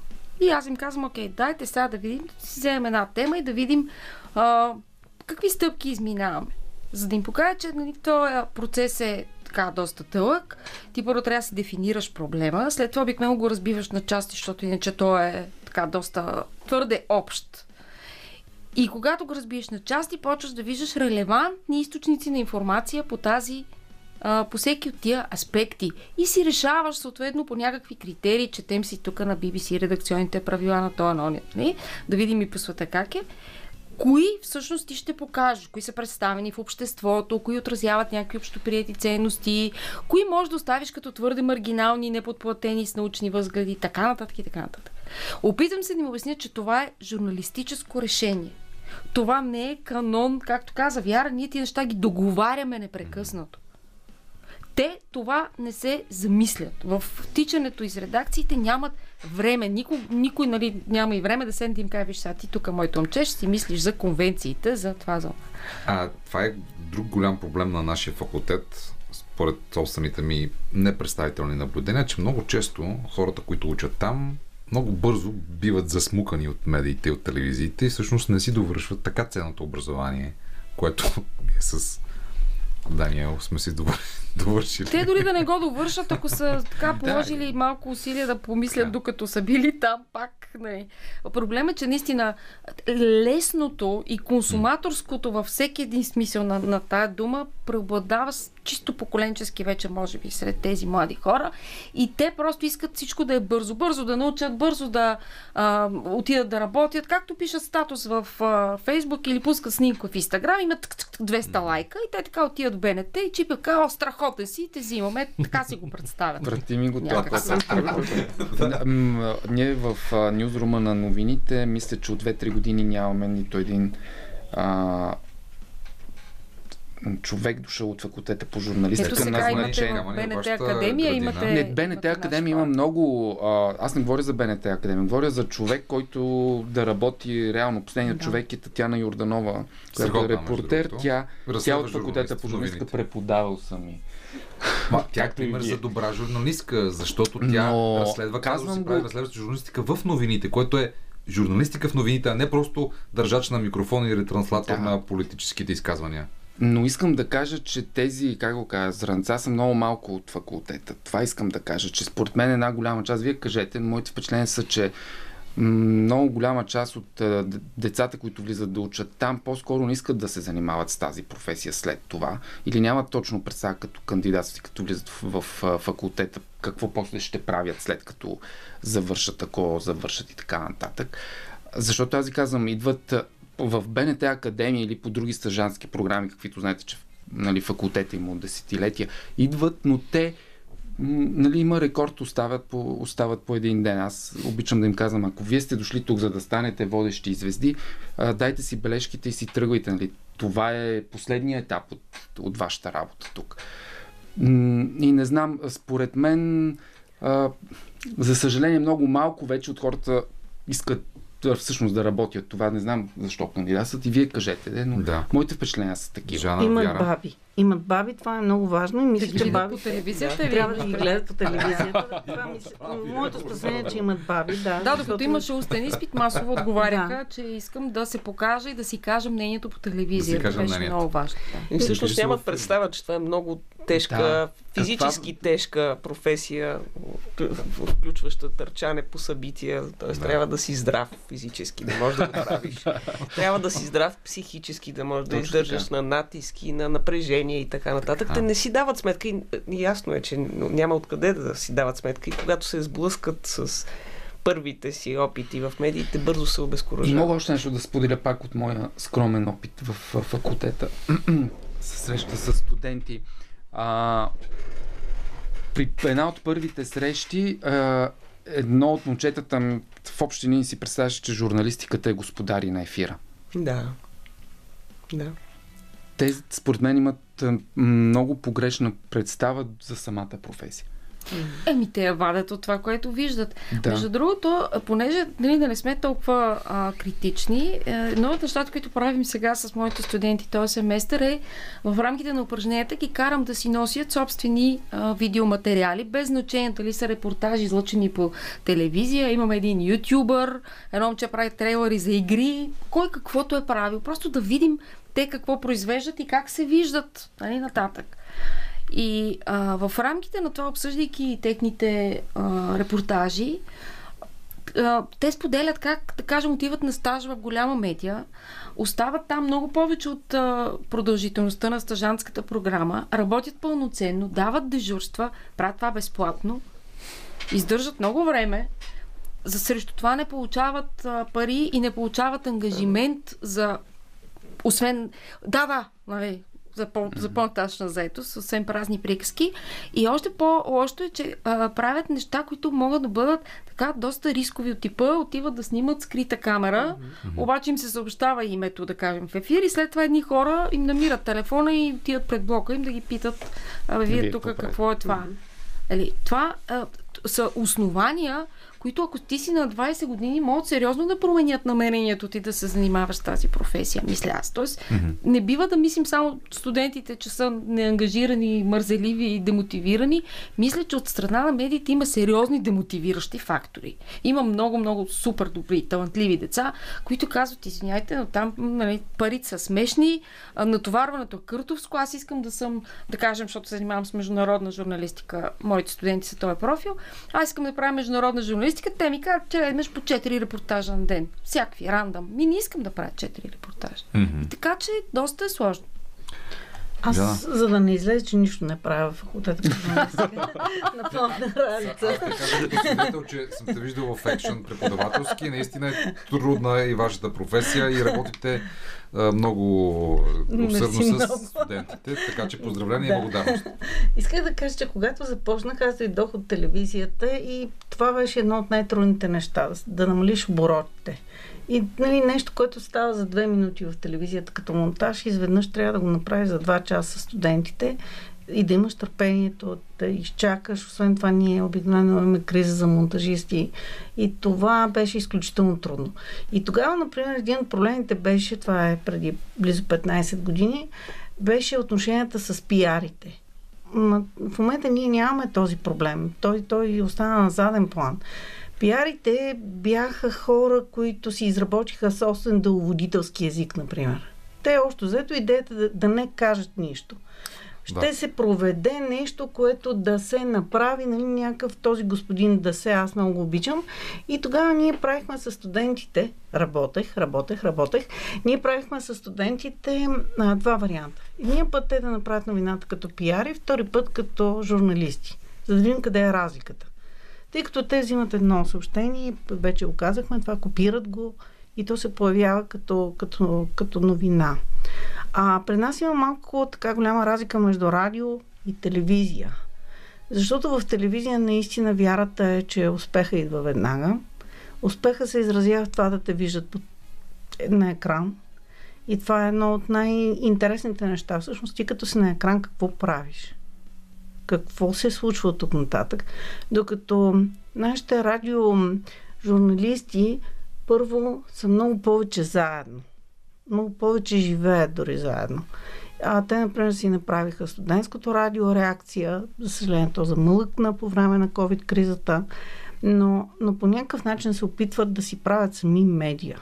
Това е другото нещо, което студентите се опитват да правят. Чудесно. Ще ми се да си поговорим и за хибридната война в последната част на нашата среща. Остават няколко минути, така че нека директно да ви питам. Ето книгата също така журналистика Ценности свят, юбилейен сборник в чест на професор доктор Мария Некова на университетското издателство. Ралица Ковачева участва в този сборник и като съставител, и като автор. Ето, например, твоя текст е по повод войната в Украина, разбира се. Бойно поле Украина, новият световен ред на Русия, така се казва тази тема, която ти а, доста съдържателно разискваш, разбира се, в този материал, но ето един такъв друг аспект. Книгата, например, на Робърт Айгър, Моето най-велико приключение, която книга е чел Даниел Чипев. Робърт Агер е човек, който... Ти така го кажеш, но това е единствената книга, която съм. единствената тази последно време. На, а, и добре, друга, е, друга, която си чел в главата на Путин, за която говори по библиотеката по БНТ. Въобще какви са механизмите и инструментите на журналистиката срещу хибридната и пропагандна война срещу демокрацията, така директно да попитам и да задам въпроса. И същите, като всичко, за което говорихме до сега. Да има репортери, които ровят да установят фактите, да има а, преценка, кои са релевантните а, гледни точки, да има а, чувствителност на журналистите, които водят предавания на живо, било по радиото, било по телевизията, а, кога срещу тях се има честно мнение и кога пропаганда, защото това е разликата. Това означава честно мнение, че човек автентично мисли така, а не говори от името на някой там, който ние не знаем кой е. Това, това е което дефинирахме и като качествена журналистика, това е което и съответно трябва да използваме срещу, срещу пропагандата. И това предполагам предаваш на твоите студенти, когато обсъждате този казус с войната от тази година. Не знам защо предполагаш. Съвсем ясно е, че така. Добре, аз само нещо иска да кажа. Мисля, че изглежда, да, изглежда от, от, от страни изглежда много лесно. Само, че при аз на Даниел Чипе за това му се а, така няма да употребя думата кефе, че не е хубава, ама това ми харесва, че той, той се потапя изключително много в медиите. Изключително много гледа телевизия и, и това е много ценно. Чете на френски. А, да, ние разбрахме две книги Че тук се превърна в някакъв трибют, не знам дали се знам. Вече ми е неудобно. Нали? Студентите искат да бъдат звезди, трябва да бъдат поне като него. Така е, така е. Така е. Трябва да се гледат много медии. Проблемът е, че когато се потопиш много в медиите, това е много трудно да, да, да, да излизаш и да разбираш къде къде е тази истина, тази честност и така нататък. Аз истина да съм казала. Честност. Да, точно така. Аз си спомням как а, а, ние бяхме изключително така млади и зелени в университетство Радио Алма Матер. Тогава имаше студенти в него и аз това толкова много искам и сега да има студенти и се борим за такова нещо. А, тогава ние отразяхме, например, конфликта в бивша Югославия, в Сърбия и имаше едно нападение, което така седях и слушах по радиото, по БНР, докато гледах английския пациент в, в зала едно. Ти не можеш да махне слушалките. Просто това се превръща в такъв журналистически рефлекс, mm-hmm. който а, колкото и да е хубав филма, колкото и да трябва да се откъснеш, слушалката седи в ухото ти mm-hmm. и ти се опитваш да разбереш какво се случва. Вяра. Аз. По повод хибридната война, какво може журналистиката в тази среда? Какво е призвана да прави? Очакваш да ти дадем рецепта, която никой не може да ти даде. Okay. Това е големия проблем. И то не е проблем mm. само на България. И проблем е на всички европейски държави, най-вероятно и в света. А, криза в а, журналистиката, криза в обществените медии. А, обществените медии, които в крайна сметка е важно да съществуват и да поддържат стандарт, независимо, че, че няма достатъчно публика това е, за съжаление, валидно и за България. А, и са важни, защото винаги обществото трябва да има място, към което да се върне. А то, то ще се върне. Те нещата ще, ще се наместят. Просто все още не сме се наиграли, може би, с новите играчки на, на технологиите вероятно, надявам се. Просто историята е колело, което трябва да се завърти. Когато се завърти, трябва да има място, където да се върнат. А ето, този разговор, надявам се, приобщава и по този начин хората, поставяйки тези въпроси на масата, обсъждайки и проблемите на хибридната война и призванието на журналистиката журналистите в тази среда, в която нали, по първи канал на руската телевизия текат кадри с, от фронта в Украина, където виждаме нацис, нацистски символи, т.е. някой с каска, в която, върху която има свастика. Това е очевидна нали, а, манипулация и кино, но в тази среда имаме и журналистика, се си мисля, и на нея може да се уповаваме в такава ние имаме въпроса, нали, понеже преди час и нещо говорихме за доверието, аз няма да се повтарям, но единствено може би, понеже някакси ми се иска да съм по-оптимист и смятам, че по-скоро се надявам, че така ще се структурират поколенията и, и цялата медийна среда, че ще дойде едно ново поколение, което да поправи нашите грешки, така да го кажа, защото аз смятам, че ние се появихме в нелесни времена.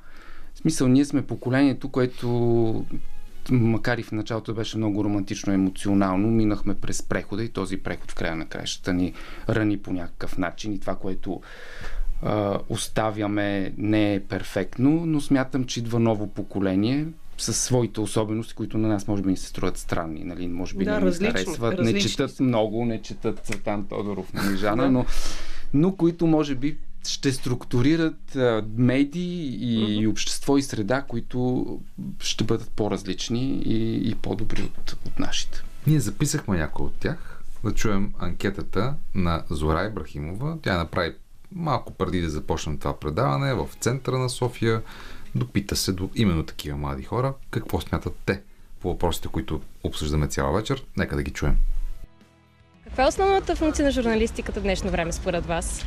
Ми, за мен лично е просто да инф... не само просто, ами да информира хората за актуални събития и като цяло за всичко, което се случва около нас. И най-важното е начин по който ще ни информира да бъде обективен. Да информира хората за най-актуалните а... новини. Да, новини. И като цяло журналистиката в днешно време е за да ни информира, но в а, днешно време се среща доста конспирация на самите теми, които журналистите разгръщат, което е доста лошо за аудиторията този ред на мисли, какво правят добрите журналисти? Добрите журналисти изказват гледната точка такава каквато е, без да вкарват достатъчно друга конспирация и да объркват самите си зрители да представя добре информацията, също така да има такива умения за селектиране на информация, т.е. от достоверното, от недостоверното, фалшивото, от истинското. И смятам, че един добър журналист трябва така по възможност да ни информира с качествени неща, не с жълта преса, жълта медия или поредната с извинение простотия, която ще прочетем в Блиц новините или в някоя друга онлайн, така, онлайн новини. И смятам, че по-скоро подбрана хубава информация, да изследва, да анализира. Смятам хубаво е нали, да пътува, да се информира с различни хора, да общува. Така че смятам, че това е добрия журналист. Не съм много запозната, но да. А с какво трябва да се бори журналистиката в днешно време? С фалшивата информация. По принцип да не се корумпират журналисти. А, смятам, че също е важно а, да не се влияе от някое чуждо мнение или по принцип да е под влиянието на нещо. Смятам, че трябва обективно и така както вижда и чувства нещата, така да ги представи пред хората. Да, съгласен съм с моите хора. Ако имате нещо да добавите, ако не, гледната точка такава каквато е, е еманация на това смесване на факти и мнения в пост-истината, което е основен инструмент на пропагандата, между другото, тебе, като ме пита. Така че ако се умеем да разделяме нещата достатъчно очевидно за хората и да им казваме до тук е факт, от тук нататък е оценката за този факт, мисля, че една добра работа ще свърши. Ралица Ковачева за основната функция на журналистиката. Благодаря ви за този изключително приятен и съдържателен разговор. Вяра Ангелова, доцент Жана Попова, всички всъщност са доцентки от нашите събеседнички днес и Даниел Чипев, водещия на посвета и у нас Българската национална телевизия. Останете с късното шоу. Следва много интересен разговор, посветен на психичното здраве и проблеми, разбира се, при младите хора Казва се Mindscapes, инициативата, за която ще ви разкажем. Сега разбира се музика. Продължава късното шоу по Радио София. Сега имам честа и удоволствието да разговарям с две млади дами за изключително важната, полезна и навременна инициатива, която се казва Mindscapes. Това са Александра Алгафари и Данислава Делчева. Здравейте! Здравейте! Данислава е организатор, инициатор, конструктор на тази цялата инициатива. Александър Алгафари е психотелесен терапевт, психотелесен психотерапевт и ни разкажете въобще как тръгна цялата инициатива Дани, защо е нужно това. За мен се подразбира, но не съм сигурен за цялата ни аудитория, която в момента ни слуша.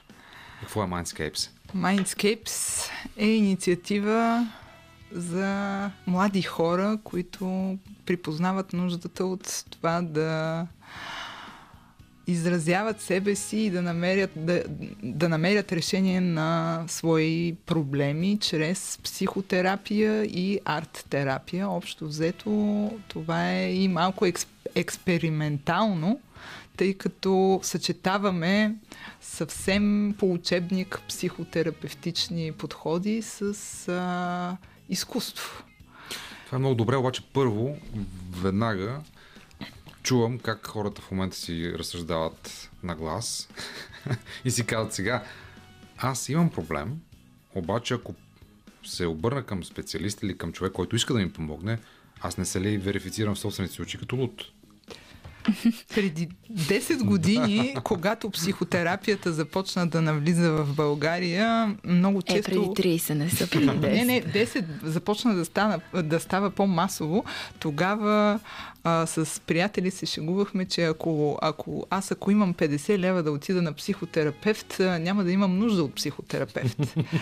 а, така, разбира се, в рамките на шегата, но а, темата е особена и действително а, нека да не се заблуждаваме, че всъщност всички ние а, и имаме нужда от това да обръщаме повече внимание на нашия вътрешен свят и а, особено пък в днешно време всеки а, е обсебен от някаква тревожност. Много често изпускаме а, момента, в който да обърнем внимание на себе си и да така да започнем наистина да решаваме проблеми, вместо да ги оставяме да се затлачват. Mm-hmm. Само искам да вметна, че тревожността, както казва а, доктор Николай Михайлов, обичания от нас, е въображение за възможности. А пък а, се нека пък а, има една друга мисъл, че ние страдаме повече във въображението си, отколкото в реалността. Точно така, потвърждавам и двамата мъдреци. Мислите ли са прави? според моят опит. Александра. А, ми, това, което ми се щеше на мен да кажа, че а, за, за психотерапията а, със сигурност не е нещо, което трябва човек да бъде луд, за да може да, а, да си го помисли, да започне, да опита. Напротив, дори това е един акт на уважение към себе си, който доскоро, разбира се, имаше много тежка стигма, все още има доста места и, и в България, и по света, където не се възприема особено добре да ходиш на терапевт, защото си представят, че трябва да е нещо толкова крайно, което да ти се случва, че а, очевидно ти сам да не можеш да се справиш и чак тогава да, да потърсиш помощ. Изобщо не е необходимо нож да е опрял до кокала. Това е един точно акт на уважение, на, на любов към себе си за да мога да се търся, да мога да изследвам, да търся кои са тези неща, които мога да правя за себе си, така че да се чувствам по-добре, каквото и да значи това за всеки един от нас. А, и както се ходи редовно на, на доктор, би трябвало да се ходи редовно на доктор или отиваш си смениш маслото на колата, добре е от време на време да си проверяваш и, и вътрешното масло в какво положение и да подпомагаш с различни добавки, като, като помощ, например, от специалист, за да, се, да си в така, техническа изправност. Техническа изправност. И сега вие идвате на помощ в тази ситуация на хората, които имат нужда. С това може да му кажем и кои са най-често срещаните проблеми, когато говорим за ментално здраве. Обаче какво означава Mindscapes? Какво правите? Буквално или метафорично? Е, сега буквално означава тъга, бягства на менталността съзнание, което бяга или пък бягаш към Целта, целта на Mindscapes всъщност е наистина да провокира младите хора да съберат повече съпротивителни сили към всичко, което ги натиска от външния свят и да започнат да бъдат по-активни именно в вътрешните си търсения. Ама- Те самите. Ама как, как, а как, не, как, защото... как вие им помагате? Какво се случва? Ами всъщност организирахме а, 10 сесии по 10 различни теми. Проучихме кои са темите, които най-много вълнуват а, младите хора. И а, оттам насетне Александра може да разкаже как mm. протекоха тези сесии. Само искам да вметна, че а, впечатляващото в тези сесии е, че изобщо има момент на импровизация, има момент на групово преживяване и не се знае реално какво ще се случи. Зависи много от а, момента, от самите хора, от взаимодействието между тях и така нататък. И е точно едно препятствие. Аз сега, като имам проблем, как така ще го споделям пред други хора? И това е жесток а, срам, и страх за мен. Ами това беше нещо, което аз самата също се изумих, защото и много благодаря на, на Дани, че ме поканиха да участвам в този проект. За мен също беше предизвикателство, ам, защото там събраха едни хора, които не се познаваха, никога не се бяха срещали преди това.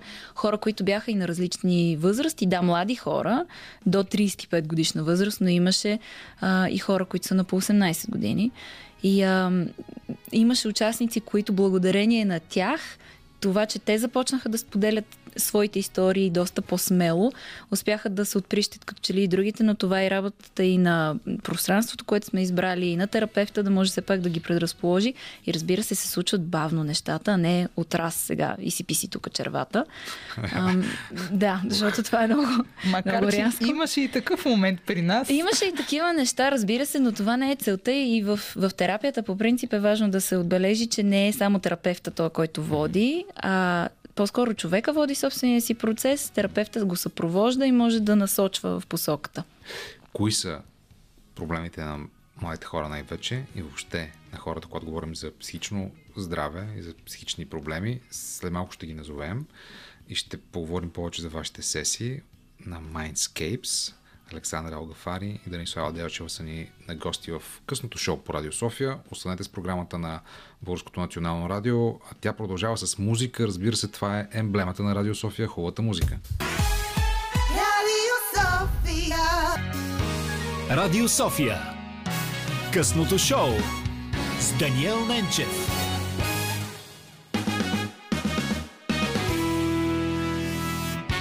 Mindscapes инициатива, която цели да помогне на младите хора да си помогнат сами. Когато става дума за психично здраве, ето тук са тези медиатори прекрасни. Александра Елгафари, която е психотерапевт и Данислава Делчева, която е менеджер на тази цялата работа Mindscapes. Кажете ни, кои са основните проблеми, които заедно с младежите вие успяхте да дефинирате, когато говорим за психично здраве а, на територията на България. За целия свят ми се ще да не отваряме дума, че, че различни са измеренията. Тук тези, които боравим с този език, българския.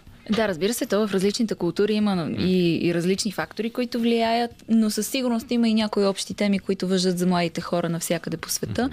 И а, това, което Дани успяха да направят от Mindscapes, да, да потърсят млади хора, да се свържат с тях и те да, да споделят кои са тези неща, които най-много ги вълнуват. И темите, през които минахме, така, може би не всички, но говорихме за това кой съм аз изобщо, за идентичността ни, говорихме за семейната среда, говорихме си за агресията и за зависимостите, говорихме за сексуалността, говорихме, имаше една тема за душевния мързел, която много хубаво беше формулирана, но или иначе казано, защо ни е трудно да се задвижваме, да намираме мотивация а, и да случваме всички от тези неща, които ни харесват. Говорихме за страха от неизвестното, а, говорихме си за бъдещето. Така че това са все теми, които може би вълнуват хората и на всяка възраст, но особено за младите хора са много основополагащи, защото чрез тях, задавайки си тези въпроси, те все повече откриват себе си, намират мястото си в света. Да, и всъщност това е проблематичният момент. С това започнахте. Кой съм аз? Въпросът за идентичността. Много често им се казва бъди себе си, но те не знаят кой са. Мгм. Как да бъда себе си, като аз не знам кой съм, какъв съм, какъв искам да бъда. Затова буди себе си, може би е по а, правилната стратегия. цитирам Ивайло Нози Цветков, който казва, че буди себе си е по-важно от бъди себе си. Дани, как става това да Ами, първо, първо, първо става с а, това да приемеш, а, да се опитваш да приемаш реалността, а не да бягаш от нея. Аз си спомням, че ние с теб като, като едно малко по старо поколение. Старо, старо. Старо, старо, млади сме, да, но младост не помним. Та, всъщност, при нас минаваше наистина през изкуството, през музиката, през субкултурите, през а, популярната култура и така нататък. И когато ние страдахме, ние страдахме с сърце и съвсем честно, открито, без да се притесняваме. Сега вече времената и заради новите технологии са други и като че ли има страх от страданието дори наблюдавам аз сред младите хора. А, така, а, дори вношение, че и имаш понякога, може би, някакъв проблем, който, разбира се, зад него стои нещо друго, но а, някак си така доста неовладяна психична енергия и а, енергия, която младите хора не знаят на къде да насочат. А, да дам пример за това, което казваш. То най-вероятно е точно така, защото мейнстрима на медиите, които всички ние употребяваме, в които живеем, в които живеем чрез своите аватари, налага този публичен дневен ред. Какво имам предвид? Фейсбук, Инстаграм, ТикТок някакси априори ни задължават ние да бъдем в чудесно здраве, да бъдем на чудесно пътешествие, да се усмихваме, да изглеждаме добре, да сме без бръчки, лифтнати, да, да нямаме несъвършенства по кожата си, да бъдем фит днес и фит и всякак, и психически, и физически. И някакси, ако, ако ти страдаш в социалните мрежи, ако ти споделиш някакъв проблем а, или пък споделяш за проблемите си в а, общността, в която се намираш, това някакси се, се приема вече за нередно, за срамно, за обидно за ситуацията. Всъщност ние, хората сме изтъкани от Ин и Ян, понеже виждам чудесните обици на Александра, от черно и бяло, от проблеми и от а, м- и от, от още проблеми. Неща, и от проблеми, от още проблеми. А, така че, да, справянето с реалността минава и през това, да си дадем сметка за контекста. Ние много често вече живеем и в дигитална среда и понеже споменахте и за зависимости, и за агресия, това е функция и на този ни живот. Как в тази ситуация преработваме това нещо и през изкуство, и през такива групови занимания, като вашите, Александра? Ами беше изключително вълнуващо, защото а, работата е преживелищна. Тези сесии, групи, не си представяте, че седяхме да си говорим и да си философстваме за нещата от живота. Ами се правеха най-различни опити, така се наричат на професионалния език, които са преживелищни, в които се правят неща, излизат емоции, хората се свързват с онова истински дълбокото, което се случва вътре в тях, а не само с приказките. И това нещо имаха шанс да го изразят под формата на някакво изкуство. А, като за мен също това беше изключително разширяващо, защото работихме и с, с чудесни професионалисти в тази сфера, които ни даваха идеи, кое как да се направи. А, и двете създани заедно мислехме понякога най-различни такива творчески прояви, как това да се случи.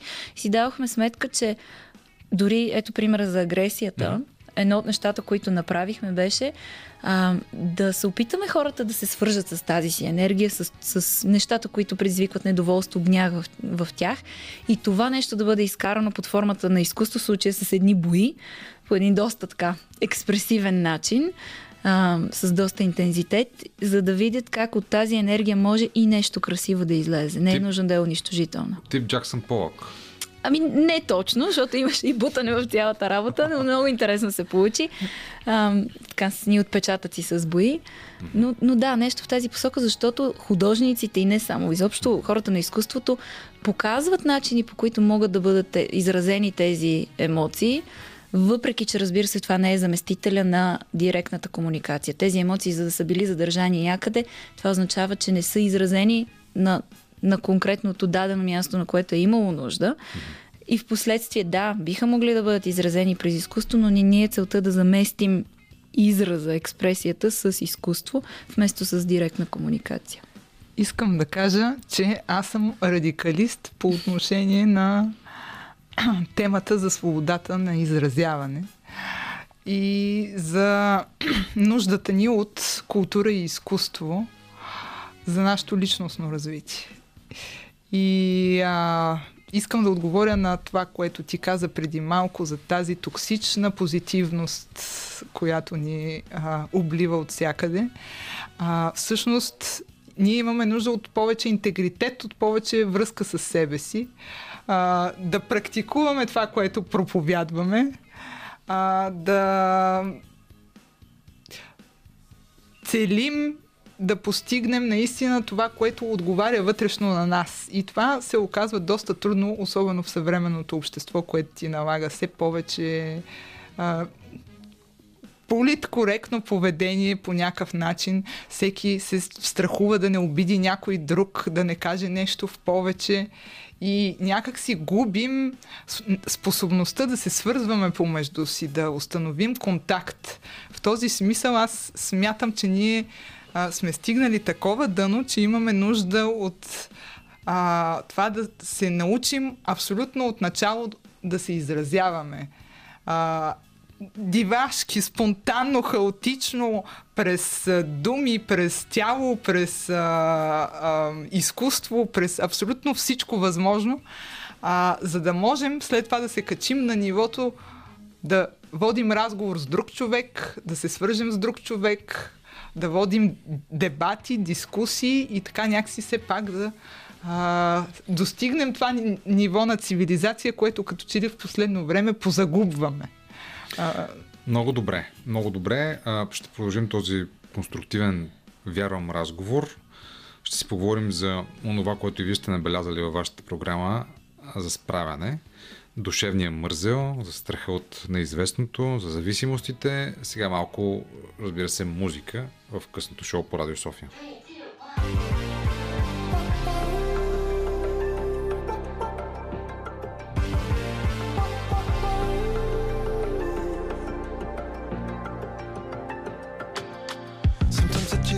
take it. Sometimes I just can't take it, and it isn't alright. I'm not gonna make it. Shoes untied. I'm like a broken record. I'm like a broken record, and I'm not playing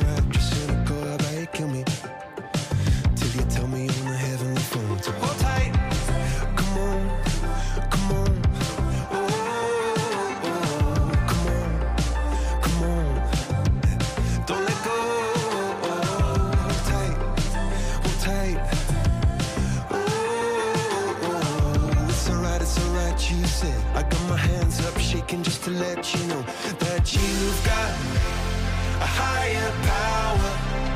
Got me singing every second, dancing every hour.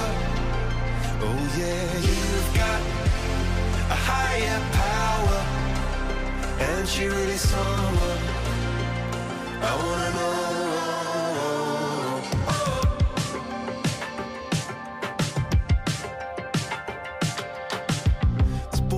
Electric.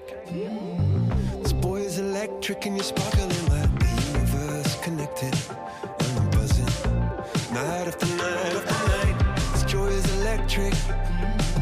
This joy is electric, and you're circuiting through. I'm so happy that I'm alive.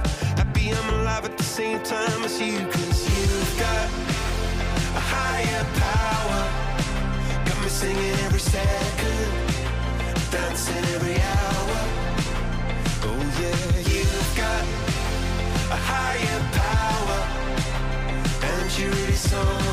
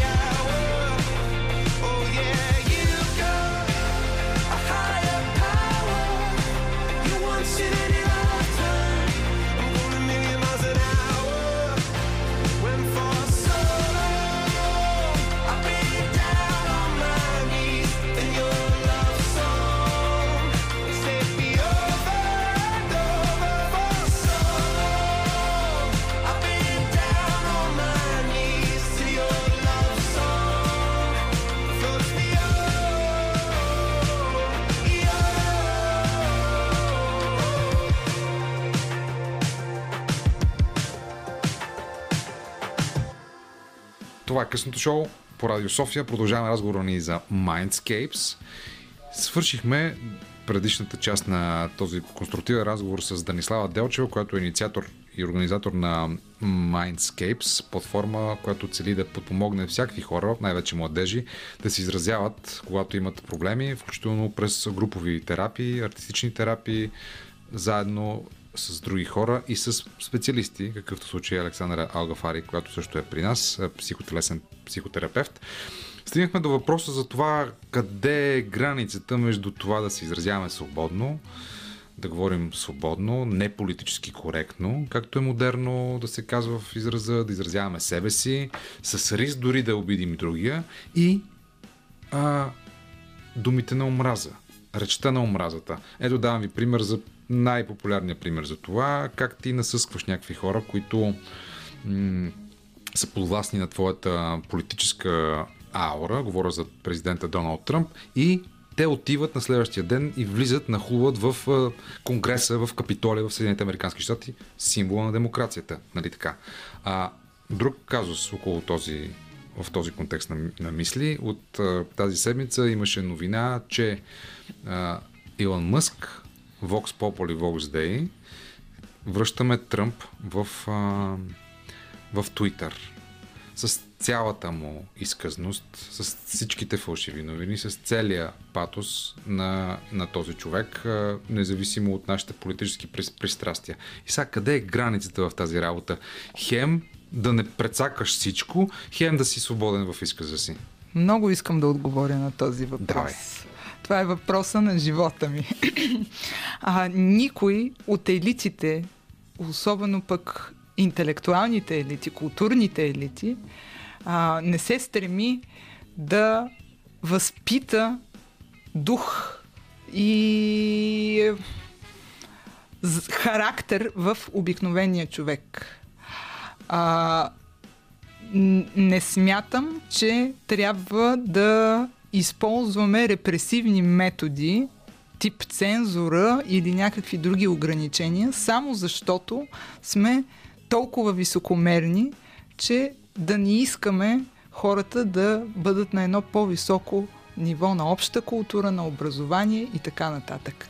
А, тогава, когато започнем да се грижим именно за това, за личността, за духа на хората, за характер, за тяхното израстване, тогава, когато наистина ни пука за тях и ни е грижа за тях и всеки според собствените сили и способности се опитва да допринася за а, обществото, в което живее и за развитието на тези, които са на по-низко ниво от него, тогава вече а, нещата рязко ще се оправят, когато говорим за такъв тип а, масови комуникации. Това е чудесно, което казваш. Аз направо съм 100% съгласен с него. Но то е толкова идеалистично, че когато говорим за политика и наистина за конкретни стъпки в Twitter, Facebook и Instagram и Twitch и каквото и още там се сетим, трябва да вземем прагматични решения и то от днес за вчера, защото виждаме, че големи катаклизми се случват именно през езика на омразата, през фалшивите новини, през манипулациите, които социалните мрежи ретранслират и ние се оказваме като жертви на тази ситуация, а не като проактивни хора. Сега, а... това всъщност от една страна може да е така, но от друга страна тотално не е така, защото критичното мислене предполага да има множество различни гледни точки, предполага да има сблъсък, да има спор, това от което вече всички очевидно много се страхуваме и се плашим. Аз бих казала, че ако говорим наистина за политика, новата пропаганда и изобщо новите неолиберални течения а, са също толкова подмолно влияещи на а, гражданите и насъскващи ги емоционално, изтощаващи ги, без те да осъзнават, въпреки че не се използва толкова директен, примерно, език на омразата, както го наричаш. Да, да, за това говорим. За това говорим. Точно за е това говорим. Така, че... на хората, другото е все пак някакъв префинен, префинен а, номер да. да се, може би често тъпашки, да се защитат някакви общо човешки позиции так... и такива чисто хуманистични работи. Да, смисъл, доколкото да разбирам... подменя се смисъл, подменя да. се съдържание и това много личи в последното ни десетилетие. А, ние вече сме свидетели именно на това а, думите да губят значение. А, изобщо да да се използват думи само за да се обслужват конкретни интереси. Изобщо нищо не е такова, каквото трябваше да бъде. И аз затова призовавам и считам, че единствено ако се върнем към а, свободата на изразяване и а, честното желание да разбереш другия, тогава вече можем да имаме истински разговори, истински а, спорове и сблъсъци без значение на а, каква тема. Абсолютно съм съгласен. Александра.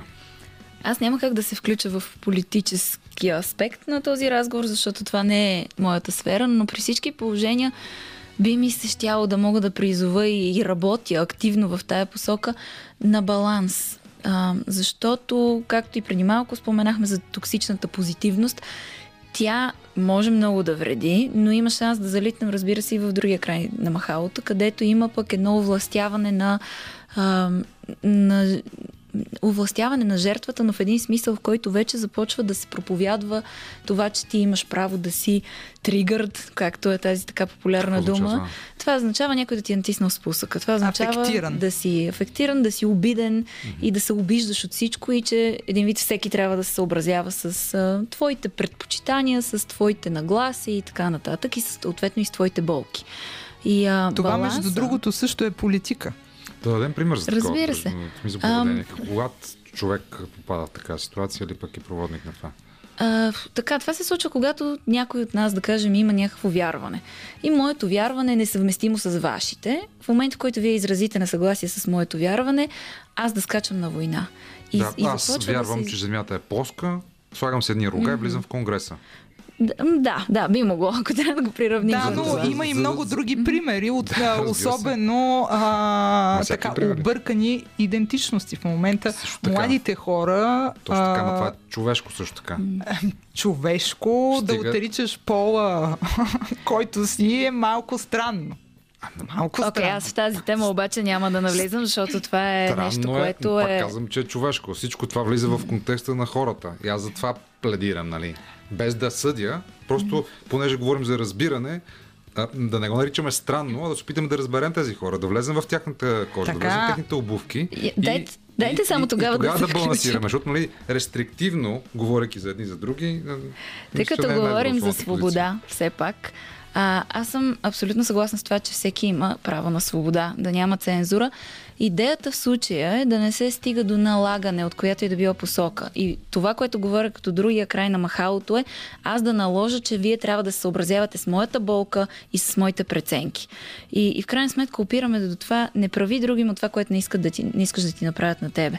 Балансът е някъде в средата между позитивното и между онова, което вие трябва да съобразявате с всичко, което мен ме кара да ме боли, а да е някъде в центъра, където да има пространство за всеки да комуникира и да се изрази mm-hmm. свободно, но без да цели да ощети другия Ето това е, да. и, и без да се опитва да ограничава свободата му.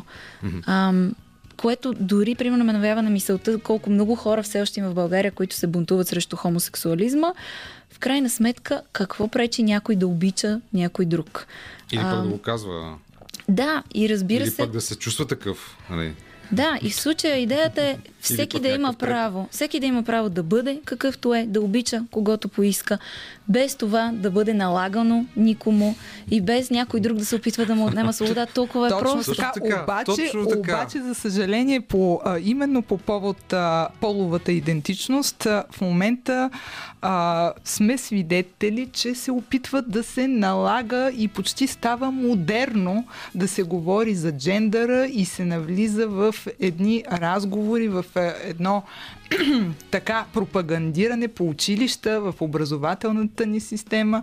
А, е децата. пол, нали? Това е на английски е пол. Социален, социален, Социален пол. пол. Точно така, да. Така, някак и? си започваме да излизаме от сферата на науката, на която уж много държим, да забравяме всъщност а, да се оповаваме на нея и влизаме именно в, в едни политически пропаганди, които не смятам, че влияят добре на децата и а, между това да имаш право а, и да си осъзнат с разсъдъка си човек е едно. А, но тогава, когато говорим за, за млади хора, които все още израстват и не са на, именно не са наясно със себе си и със собствената си идентичност, това е изключително, изключително проблемен казус. Съгласен съм. А, що се отнася обаче до психиката, защото в крайна сметка ето това е казуса и той през изкуство и през литература, през театър, кино може да бъде интегриран както в душите на хората, така, които имат проблеми, така и в масовото съзнание да имат диалог и диспут и дебат. Ще дам пример за книгата Middlesex на Джефри Юдженидис. Това е носител на Пулицър за литература, но той стъпва на, изграждайки образа на тази на героинята, която става герой и, или обратно, на на истинска история. И там говори за Хикс и Y хромозомите и в крайна сметка за природата на нещата. Преди да имаме пропаганда, за която ти говориш, имаме нещо, което се казва природа. И в този а, период на израстване, който е м- тинейджерството, тогава хората формираме своята идентичност. И тогава а, някакси чисто природно ние се насочваме кого да харесваме или просто харесваме някого чисто природно. Или мъжете, или жените, или обратния пол. Това е природата на нещата. Така е било винаги и така ще бъде. И тук всичките политически нюанси са вторични. Няма нужда да ги вкараме в природата на, и в характера на хората, а да говорим за психиката на всеки един човек, защото всеки един човек е важен с това каквото той е. И каквото иска да бъде. То. Точно така. И в тази връзка искам само да отбележа, че, например, пък една друга книга, чието заглавие е Facts don't care about your feelings. Фактите не, на фактите не им фука за твоите чувства. А, на Бен Шапиро. А, важно е да се отбележи, че всъщност трябва да гледаме наистина личността, а не определени характеристики от нея, с които единствено и само да се отъждествяваме. Било то пол, било то синята ни коса, било то нещо друго. Това, Чудесно. Да, и, и, и аз мисля, че трябва да говорим наистина повече за това как да се развиваме като дух и като характер, а не да а, а, самоунижаваме себе си, отъждествявайки се единствено и само с някакви наши а, конкретни характеристики. И тук искам само да се включа с нещо, което е все пак изключително важно и го казвам в качеството си на човек, който се занимава с тази област в психотерапията и човешката психика, а, че да, ние на първо място сме човеци, преди да сексуализираме каквото и да било, но това да виждаме около нас хора, които са различни, от нас това да се говори за неща, които са различни и разнообразни, не ни влияе по този начин. Ако на мен, ако примерно имам пример около себе си за хора, които са гей, това не значи, че аз ще порасна като гей.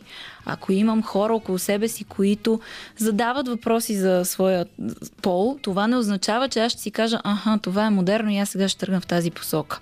Да, Ам... так, така че тази теза за налагането за съжаление... на такива стереотипи просто не работи, защото природата е природа. Не, това иска да кажа не, аз. Не, не, статисти... статистиките ви опровергават, защото откакто, особено в Америка, а, а, драк Куин, а, дами а, отиват в детски градини, в училища, начален курс на обучение, деца да четат приказки и да по някакъв начин сексуализират децата, наистина деца, повтарям. Е, това е вече някакво, някакво крайен пример, да. Не, не просто не е крайен. А, ами, за, за съжаление... в детските училища и детски за... градини, в чешките най-вероятно няма, извинявай. не, за съжаление, политиките ни водят към това да, да става все по-масово. Исках само да кажа, че статистиката... Това е абсурден, това е смешен плач, извинявай. Това е необоснован страх, който не е масов. показва, че реално наистина откакто тече такава една пропаганда изобщо по този въпрос, а, хората да се питат аз мъж ли съм, жена ли съм, то ли съм и а те ли каза... съм, а реално оттам насетне с, хиляди проценти скача статистиката на децата, които са объркани, които не знаят от кой Или, пол са. които са се заявили, които и... са имали смелостта да се заявят. Не, не, не. Тук не говорим за, за хомосексуализъм, тук говорим за деца, които искат да си сменят пола. Да, да. Това наистина Медицински. е проблем. И за това, когато става дума за нещо такова, никога не се предприемат мерки при деца за приемане на хормони или за смяна на пол. Това са неща, които се изисква тялото да бъде вече напълно пораснало. И а, в тези случаи, в които има такива колебания, тези деца вероятно сменят мнението си и това е нещо, което се променя във времето. А, така че тези ни страхове, че на децата, като им се покаже нещо такова, ще решат, че трябва да си сменят пола, никой себеуважаващ себе си лекар, доктор и хора от медицината и сферата на генетиката не биха се намесили да тръгнат да правят промени, там където все още най-малкото няма а, Точно яснота така. и много тежки провеждат се психологически тестове и проучвания върху човека, за да може да се стигне изобщо до такова решение. Да, така че страховете ни са неоснователни, че ще тръгнат да си смеят спокойствие. половете. Да, благодаря ти. Уви, Защото има за съжаление- просто смешни Не, не.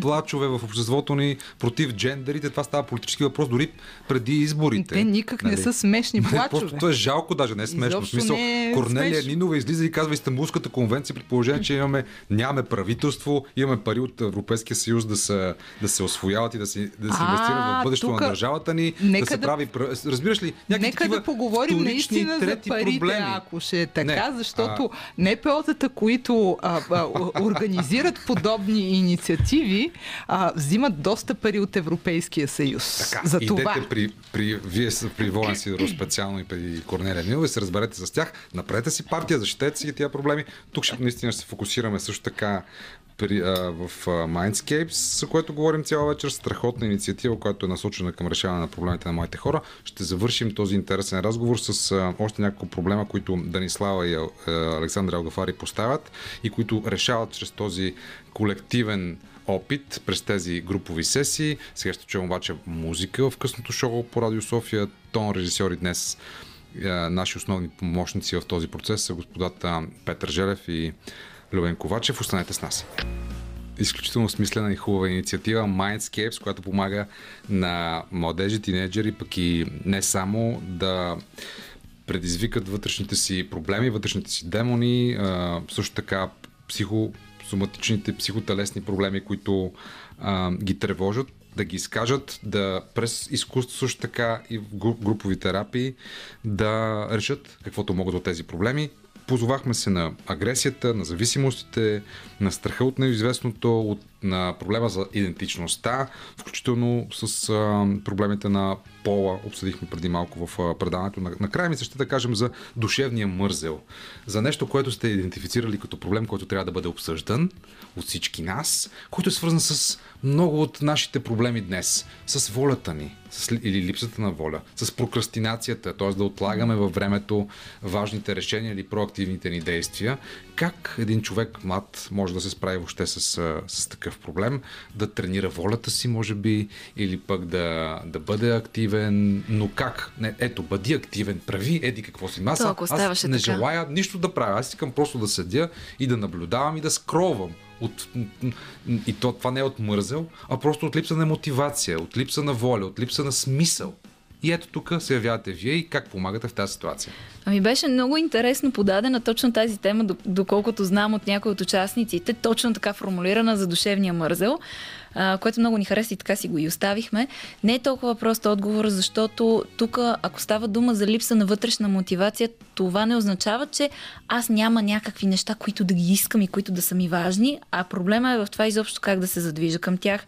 Проблема може да бъде в а, вярването ми дали заслужавам изобщо да се задвижа към тях А, и, и там работата може да бъде много по-дълбинна. Сега на едно по-повърхностно ниво, неща, които могат да помогнат, разбира се, би било, да кажем, целеполагането. Как точно си ги измислям тези цели, как точно мечтая, защото ако си мечтая да кача Еверест и гледам горе във върха, ми доста отказващо е това, много е далече. Но ако започна да си гледам в краката и да правя крачка по крачка, и съответно целеполагането означава да раздробя голямата цел на някакви по-дребни крачки, може да стане и по-лесно.